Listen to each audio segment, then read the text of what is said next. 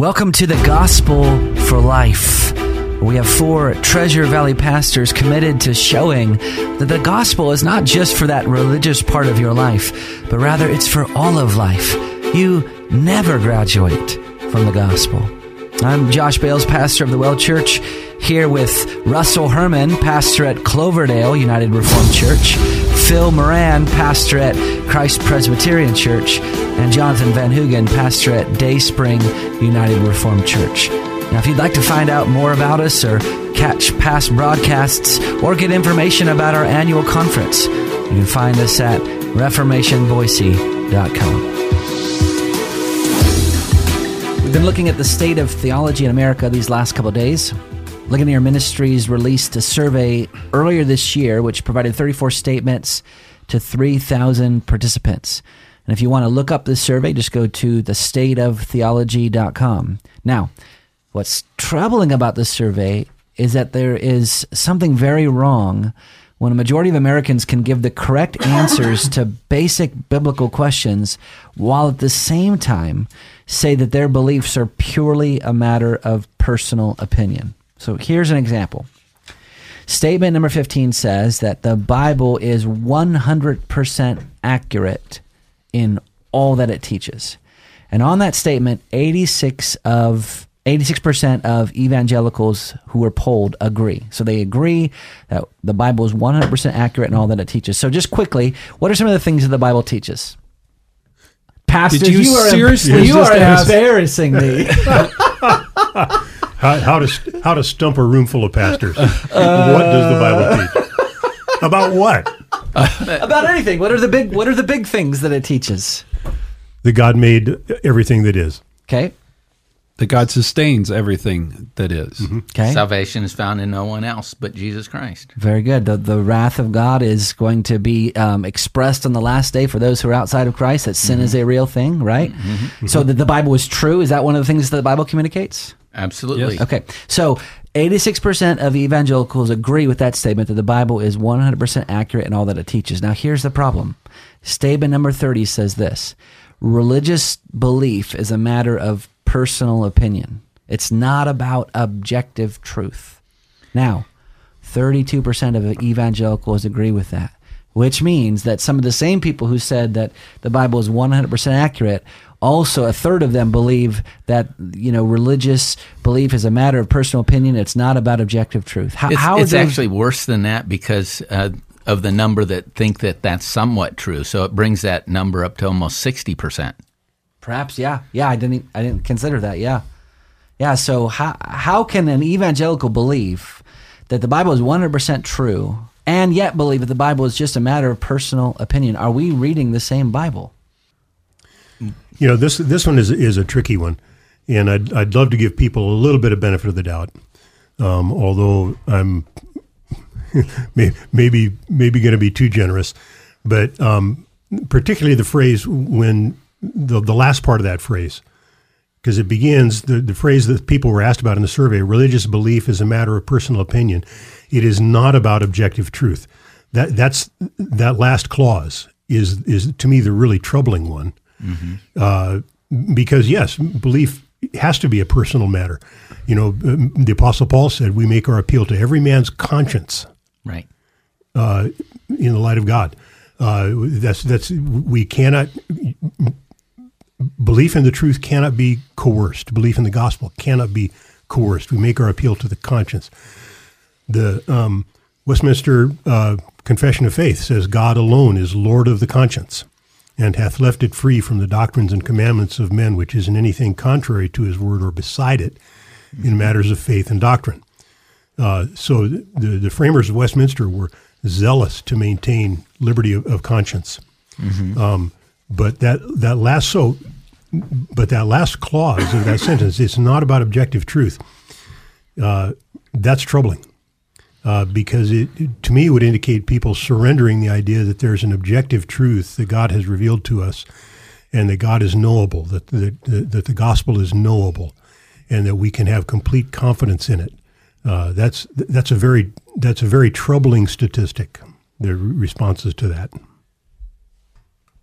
The, Well, go ahead. the question is, and and I think I'm agreeing with Phil here.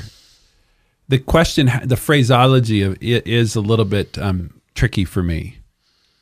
Um, because I would want the question to say, should our religious beliefs be based upon the objective truth of the Word of God? Yeah. That's Uh-huh. a clear question That's that I better- can give a yes or no answer to. That's a much better question. So the, this is I'm having trouble taking off my 15 years my teaching hat that is about designing questionnaires and questions and and testing exactly what I want to find out. And what I want to know is should our religious beliefs be based upon the objective truth of the word of God? Yes. Yes. But is religious belief a matter of personal opinion? Yes. yeah. Well, I think that what's taking place is your discernment meter has to go off on that second, uh, the second part of the question, and uh, that's what happens. You know, we were talking about truth, and the the worst the the problem is it's not being you know it's not truth and error, but it's something that is almost true or closer to the truth, and we need to realize there is an objective truth. Truth is revealed by God. It's not a it's not something that gets constructed or invented. Uh, it's knowable because God is the source of that truth. It's absolute because we're not exempt from God's truth. It's universal. It's not a cultural thing. Uh, it's e- eternally engaging. It's not trendy. It's not superficial. It's exclusive. So a departure from it is false falsity. It's also understood and unified. Uh, you know, it's it's something that can be systematized. That truth, and and you know, it should be valued uh, for what it is, and that's and uh, so there's a sense in which people don't necessarily value the truth, so they value their opinion over the truth, and this is kind of where it's getting. Your discernment meter needs to come off when you read these two somewhat conflicting parts of a statement. Mm-hmm. Yeah, when when people say religious belief is not about objective truth, it's I I hope and, and once again you can't we can't read what what was in people's minds as they responded to this questionnaire, but I would hope that there was not in that, and I would warn uh, listeners and warn myself um, against being ashamed of the gospel. That um, in in a in a in a world where truth uh, claims to truth are frowned upon, we are going to be sorely tempted to be ashamed of the gospel as an assertion of truth and of absolute truth. And of course, uh, the Apostle Paul was bold to say, uh, in a context where truth was just as much under assault as it is today, the Apostle Paul was bold to say, "I am not ashamed of the gospel. It, it is the power of God for salvation." Right. to the Jew first and also to the Greek. And uh, in other words, in other words, it's for everyone, uh, and it's true for everyone. Uh, there's a, a missionary theologian uh, named Lesslie Newbigin who had, has a very simple little syllogism that he wrote. He said, "If the gospel is true, it is true for all, and it must not be concealed from any. Mm-hmm. Very good. If it's true, it's true." Mm-hmm. It's universal. and, it's universal, and, and and it's true for all. It's not true. It's not true for me, and not true for you. It's not true for people in North America, and and false for people uh, in in a different culture. No, it's true for all, and therefore must not be concealed from any. Mm-hmm. And I think this also should be a, an encouragement to us as we come to the to the Word of God that we are trying to, um, as Van Til used to say, we're we're trying to think God's thoughts after Him, and it's so easy to bring um, preconceptions and and um, our own backgrounds and personalities and our- our own baggage to the Word of God and read into it what we want it to say. And this is saying, no, the Bible is the objective truth and it defines our beliefs, is, is the ideal. And I think what happens so much in the church today is we come to the Word of God with beliefs and we search high and low to have the Word of God affirm beliefs we already hold. Mm-hmm. Mm-hmm. And so I do believe that what ends up happening is our religious beliefs do become a matter of personal opinion. And we do think then that they're based upon the truth of God's word as we've interpreted or manipulated or misapplied. Yeah. In, instead of looking for a harmony and a unity within God's word, we we play one piece of scripture off of another. We we make them competing truth claims when they are actually the whole truth Yeah. of a subject. Yeah. I, I, one of my teachers used to say there are no Calvinist and no Arminian verses in the Bible. They're all God's verses. Mm-hmm. And, Yes. you know, we should never try to say, well, that's your verse, this is my verse. No, they're all God's verses. Mm-hmm. They all belong to Him. Well, one of the statements that here, I just want to look at a little more closely. So, the, the statement 15 says the Bible is 100% accurate in all that it teaches. In all that it teaches.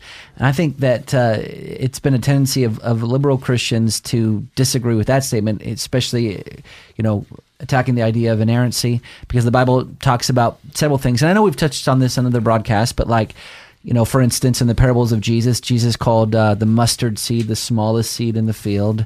Um, in other places in the in the Bible, it talks about how the sun rises and the sun sets. Um, can you maybe just quickly address that idea? How um, that doesn't th- those statements don't prove that the Bible is not accurate in all that it teaches.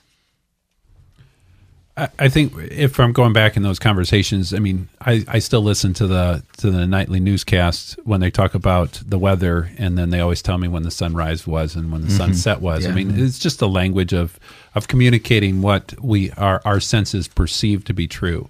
I mean, our eyes do look at the sun and and see it quote unquote rise, and we see it quote unquote set.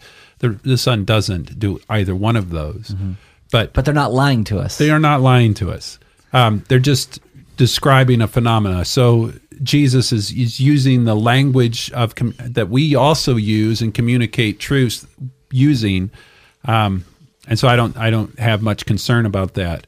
Um, and with the mustard seed, he I mean, to, the intent of the parable is to teach a spiritual truth that was attainable and accessible to his hearers.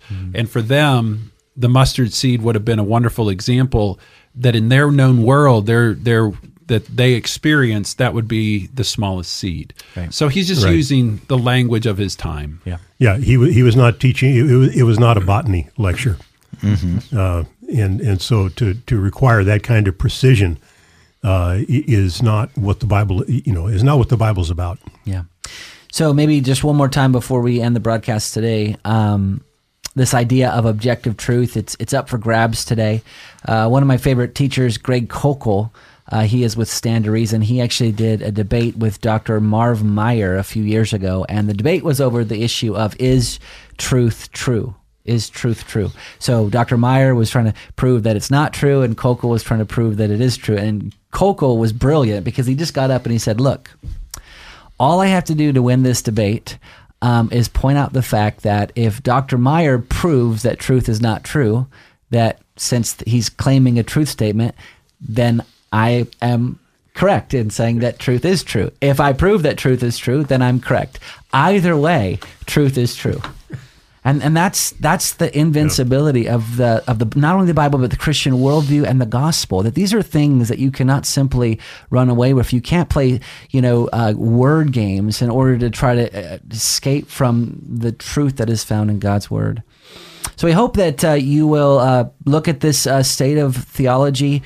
Um, that is found at thestateoftheology.com and just reflect on, you know, Lord, how am I deceiving myself? How am I treating religious belief like a, a personal opinion? How am I treating your word like it's not accurate and true in everything that it says? That's the requirement of all Christians. So we see you next time on The Gospel for Life.